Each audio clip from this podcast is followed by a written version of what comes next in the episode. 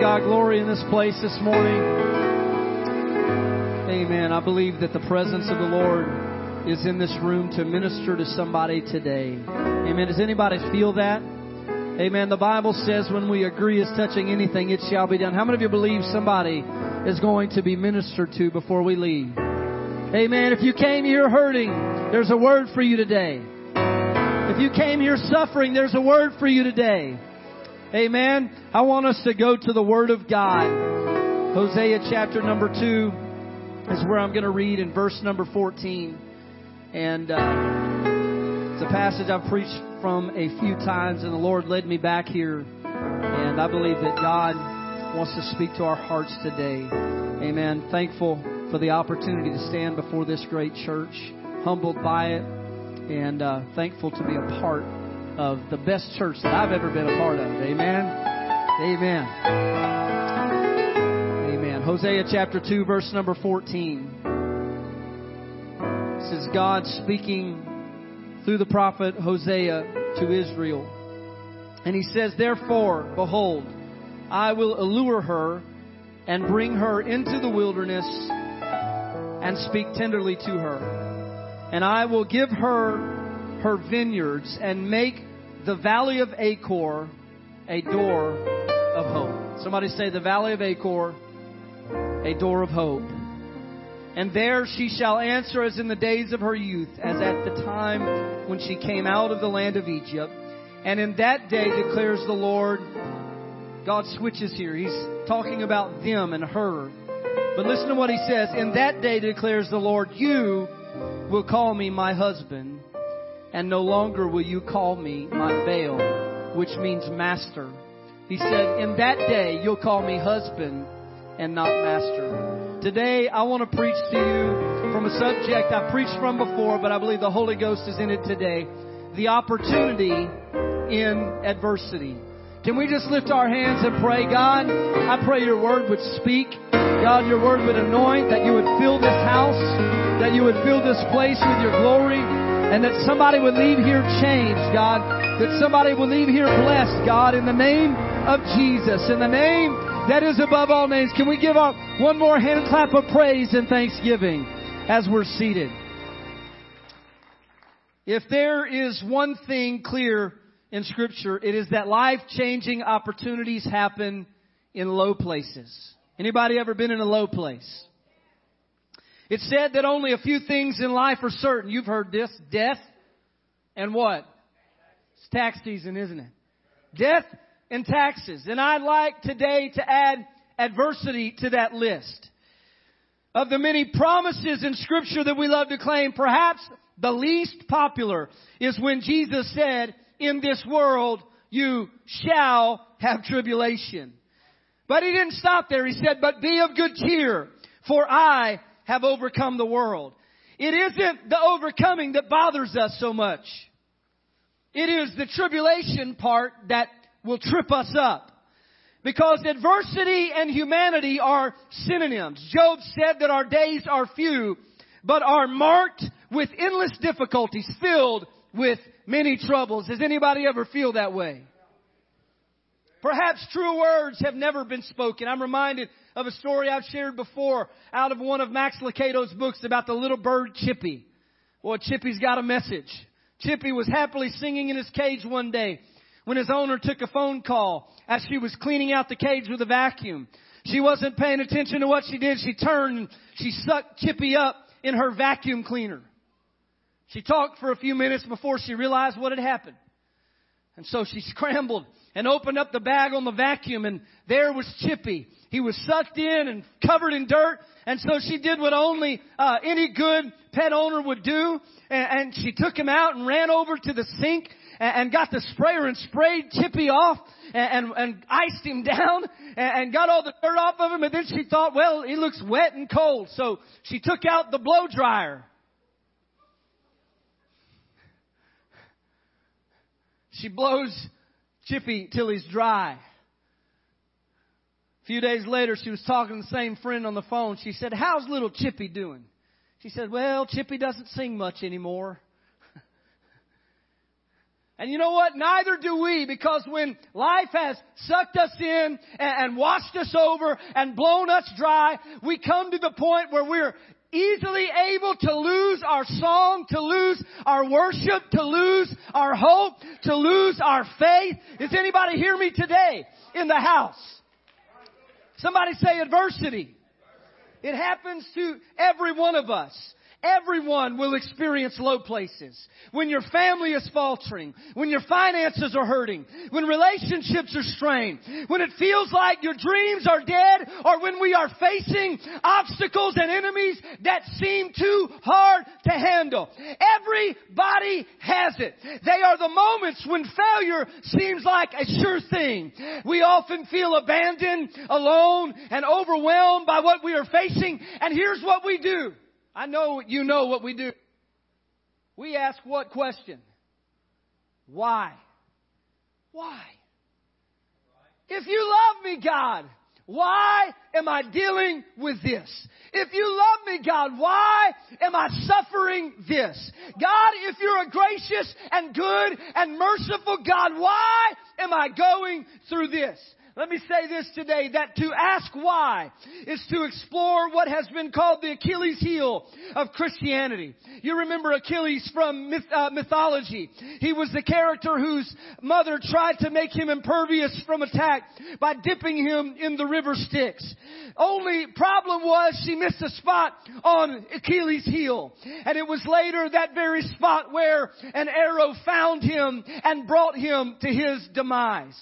Why? Why the suffering? Why the pain? Why the low places? Why adversity? According to a survey by author Lee Strobel, it is the question most people would like to ask God if given a face-to-face opportunity. You see, most of us would like to avoid the low places altogether. But I've come today to readjust somebody's perspective, to restore somebody's faith, to minister to somebody in the middle of their suffering. God is not against you. God has not abandoned you. God did not leave you to this place to leave you hanging, to let you uh, alone. There is a purpose in your adversity. The Bible alludes to these moments in types and shadows as valleys. Yea, though I walk through the valley of the shadow of death, I will fear no evil. The shadow is a low place. A valley is a low place. And I'm telling you that in the scripture, valleys are places of adversity. Again, David said, I will look to the hills from whence cometh my help. David, it was a psalm of ascents of people who were coming to the temple and they would sing this song, I will look to the hills from whence cometh. It was people in a spiritually low place, in need of redemption, in need of restoration. And as they ascended to Israel, uh, into Jerusalem, and they looked up the hill, they would see the temple in a high place. And they said, I've got to get from the low place to the high place. I look to the hills. Surely there's help there, but not here in the low place. And as much as we despise the low points of life, the truth is that God puts us where we need to be when we need to be there. He places us in the right places at the right times so that we will have the right outcome. I just want to stop for a moment and say this, that God is not as interested in where you are as He is, is, is interested in who you are. God is less concerned with your comfort than He is with your character. And so the Bible says in our text, God speaking of Israel who had lost their way, who had let God far away and they turned their heart to idols. God is speaking about how He will redeem and restore Israel. And He tells Hosea, He says, I will allure her into the wilderness. God said, I know just how to get them to where they need to be. I'm going to take them into the wilderness. I will allure her into the wilderness. Somebody hear me today that God leads us into adversity. A quick survey of scripture will show that more often than not, when God calls you to something better, you will usually make a few stops in difficult places along the way first. God leads us into the valley. In our text, God spoke to Hosea about how He's going to do it. He says, I will allure her and bring her into the wilderness, not to destroy them, not to leave them without hope and without faith. But Israel had lost some things along the way. Israel had lost their faith along the way. They lost their hope. They lost their walk with God. And they were living this purposeless existence, just suffering through. And God says, I'm going to pull them into a wilderness in order to restore them. He first had to bring them to a place of reliance. Israel knew all about the wilderness. They knew all about it. It was a part of the fabric of their culture because the wilderness was where they had first learned about the provision of God during their exodus from Egypt. It was in the wilderness that they learned about manna from heaven, water from a rock, a storm cloud of quail, clothes that wouldn't wear out. It was in the wilderness that it was clear that the only way that I'm going to get to where God wants me to go is by the grace and the mercy of the ever living God. That's the only way. God often leads us into adverse places because it is in those moments that we learn that His grace is sufficient. It is in the low place that we learn that He's able to supply all of our needs according to His riches in glory. It's in the low places that we learn about the goodness of God. It's not on the mountaintop. It's when we have nowhere to turn and no water to drink and no food to fill us that God shows up in the low place and says, I'm with you. I am for you. I'm sustaining you. I'm bringing you to where I want you to be. Somebody say we learn about God in the low place. Israel knew him as the one who could release them from Egypt. But it was in the wilderness that they learned that he would walk with them along the way. Every day when they woke up, there was a pillar of fire and a pillar of the cloud that was with them. God was with them in the middle of their suffering. God was with them in the middle of their journey. And it's in the wilderness, in the low places that we learn who God is and that His grace is sufficient. It's in the tough times that we learn to stand still and see the salvation of God. It's in the moments where we have nowhere left to turn that God shows up and we see that God is able to do what you and I cannot do. It's where we learn to trust Him and it's where we learn to rely on Him. He said, I will bring them into the wilderness and I will speak tenderly to them. Let me tell you this adversity is not a place of punishment, it's a place of preparation. It's not a place of punishment.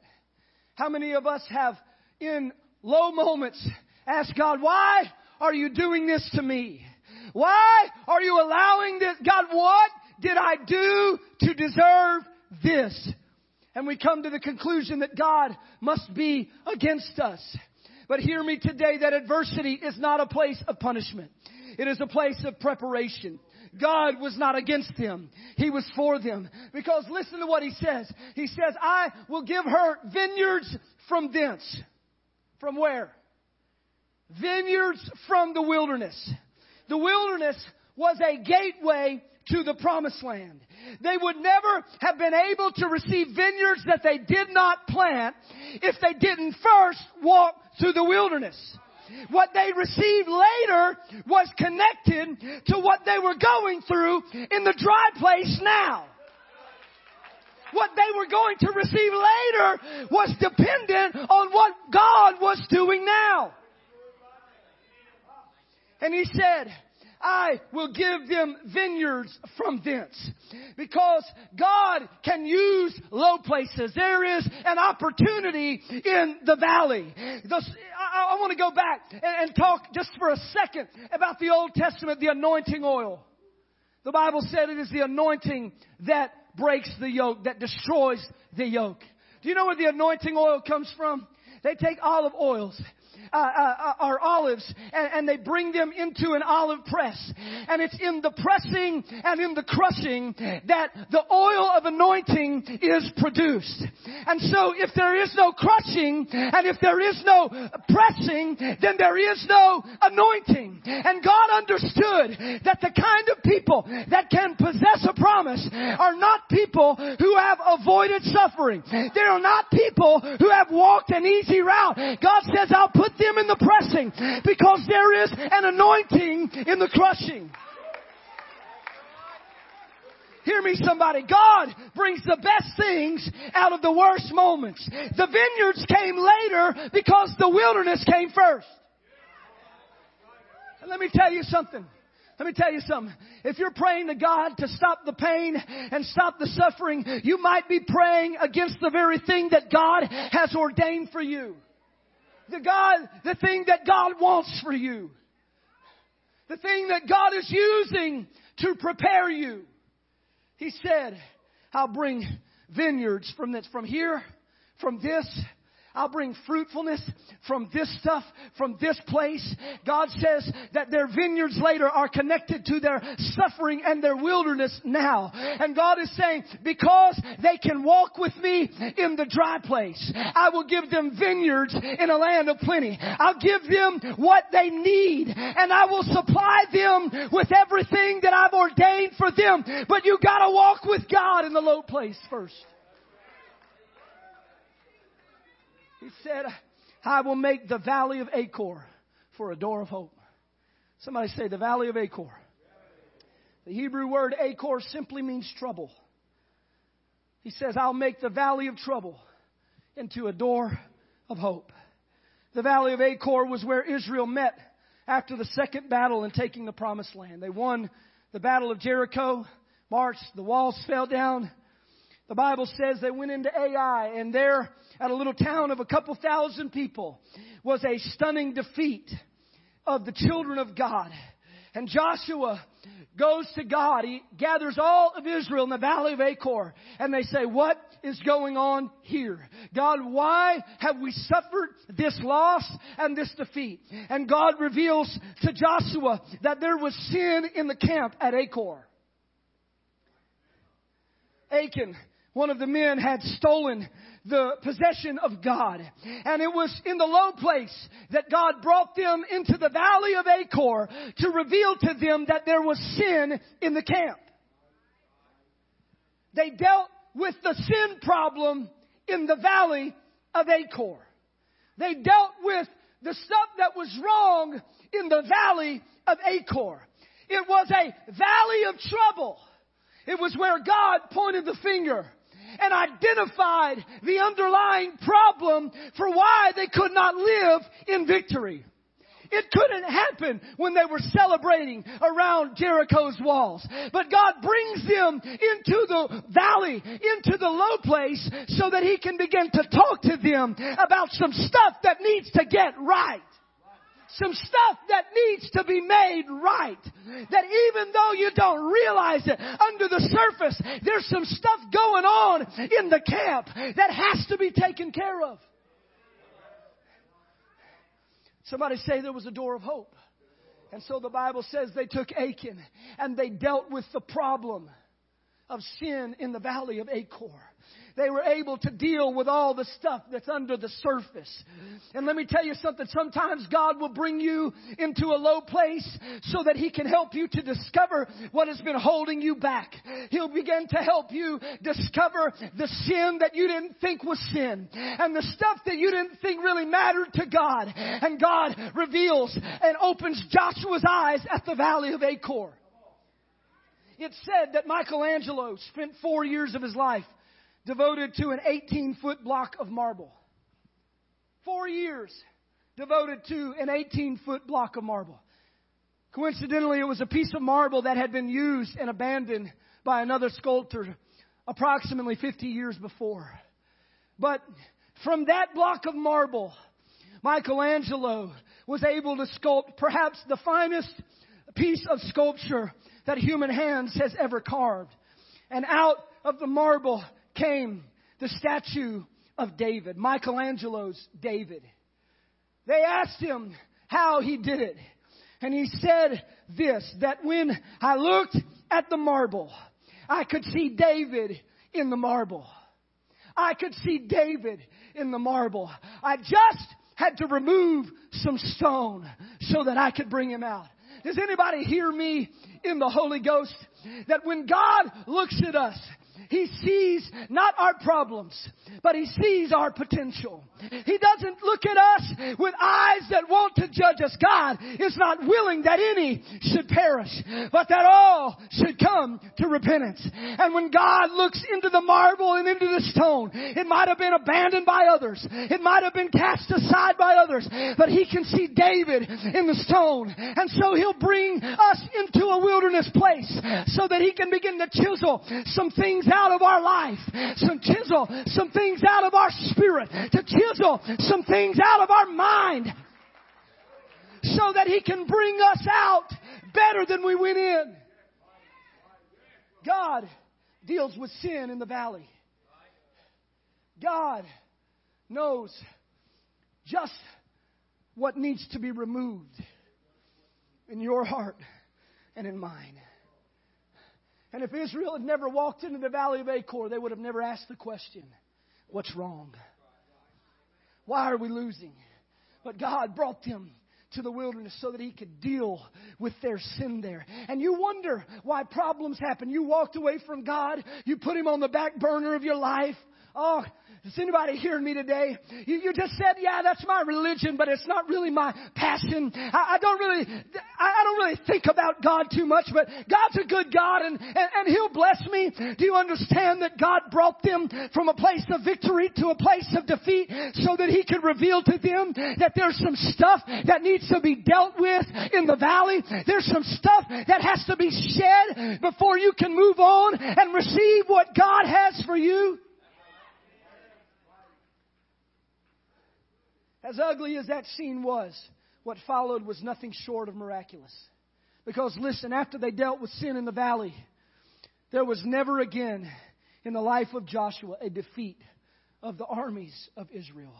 It was a valley of trouble, but it led to a door of hope. Ladies and gentlemen, I pray that you can hear the voice of the Spirit speaking to your situation today. That you have wrestled and grappled with the why. Why me? Why here? But I hear the Spirit saying today, I brought you into the valley because the door to your tomorrow is in the valley. There is a door of hope in the valley of your trouble. And out of your trouble, God is working to bring some triumph.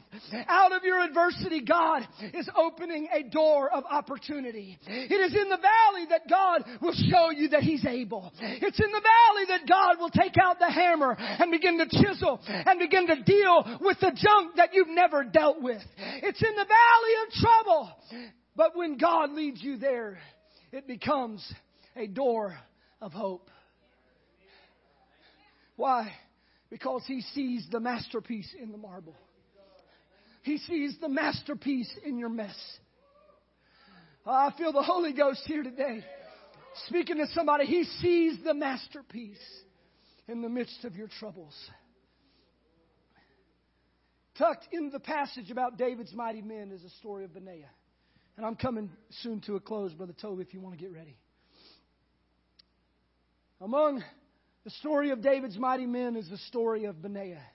First Chronicles 11:22 says this. It says Benaiah the son of Jehoiada, the son of a valiant man of Kabzeel, who had done many acts. He slew two lion like men of Moab.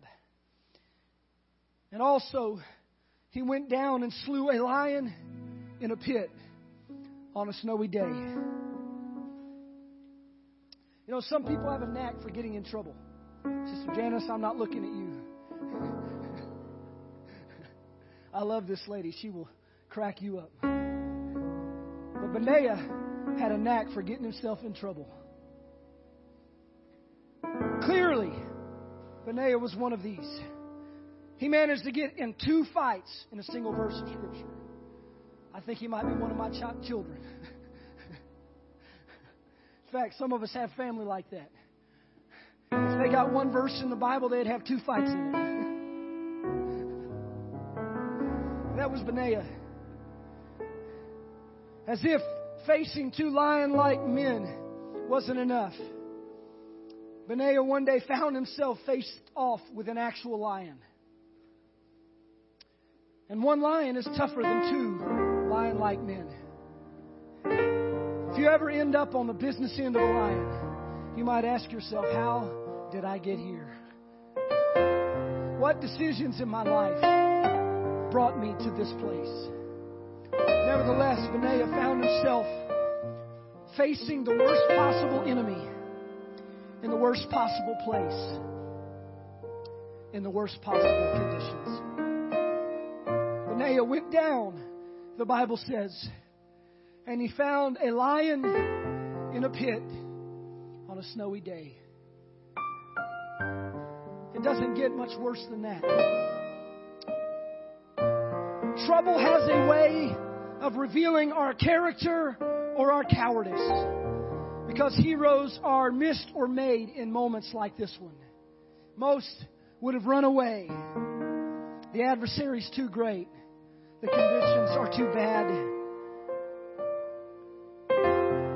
The location looks like a death trap. But Benaiah decided that live or die, he would stand up to the trouble that was troubling him. And the Bible says Benaiah didn't walk uh, back down or walk away. But the Bible says he went down into the pit with a lion on a snowy day. He walked into trouble, but he came out a mighty man in God's kingdom. He walked in not sure of his tomorrow, not sure he would make it through this, Caleb, not sure that he would come out the other side. Benaiah walked in in a whole heap of trouble. But when Benaiah walked out, he was called a mighty man of David. Here is the thing. This single moment was a defining moment for Benaiah. It was adversity disguised in the robes of opportunity. He went on, the Bible says, to have a great military career.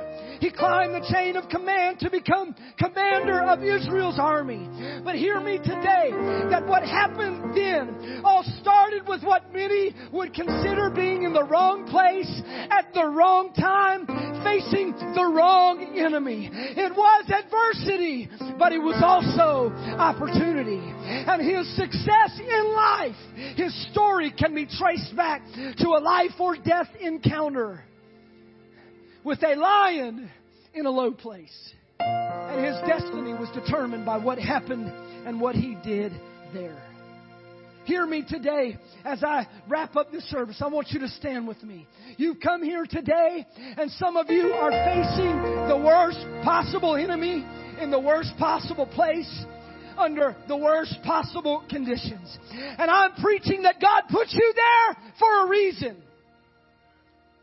He is not against you. He has not abandoned you. But He brought you here for a reason. The question is what will you do in the wilderness? The Bible says Israel murmured and complained in the wilderness.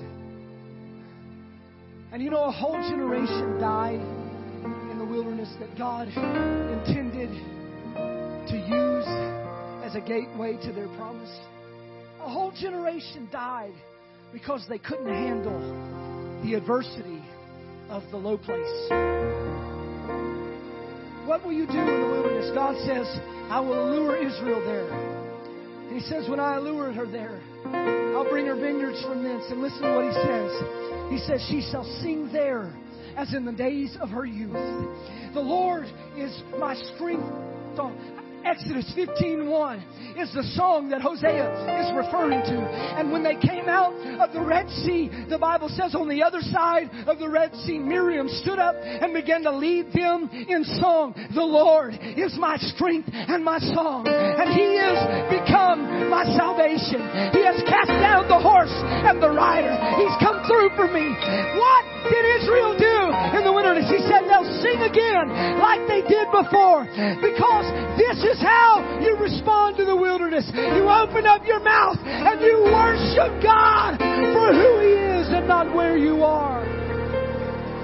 You worship God anyways.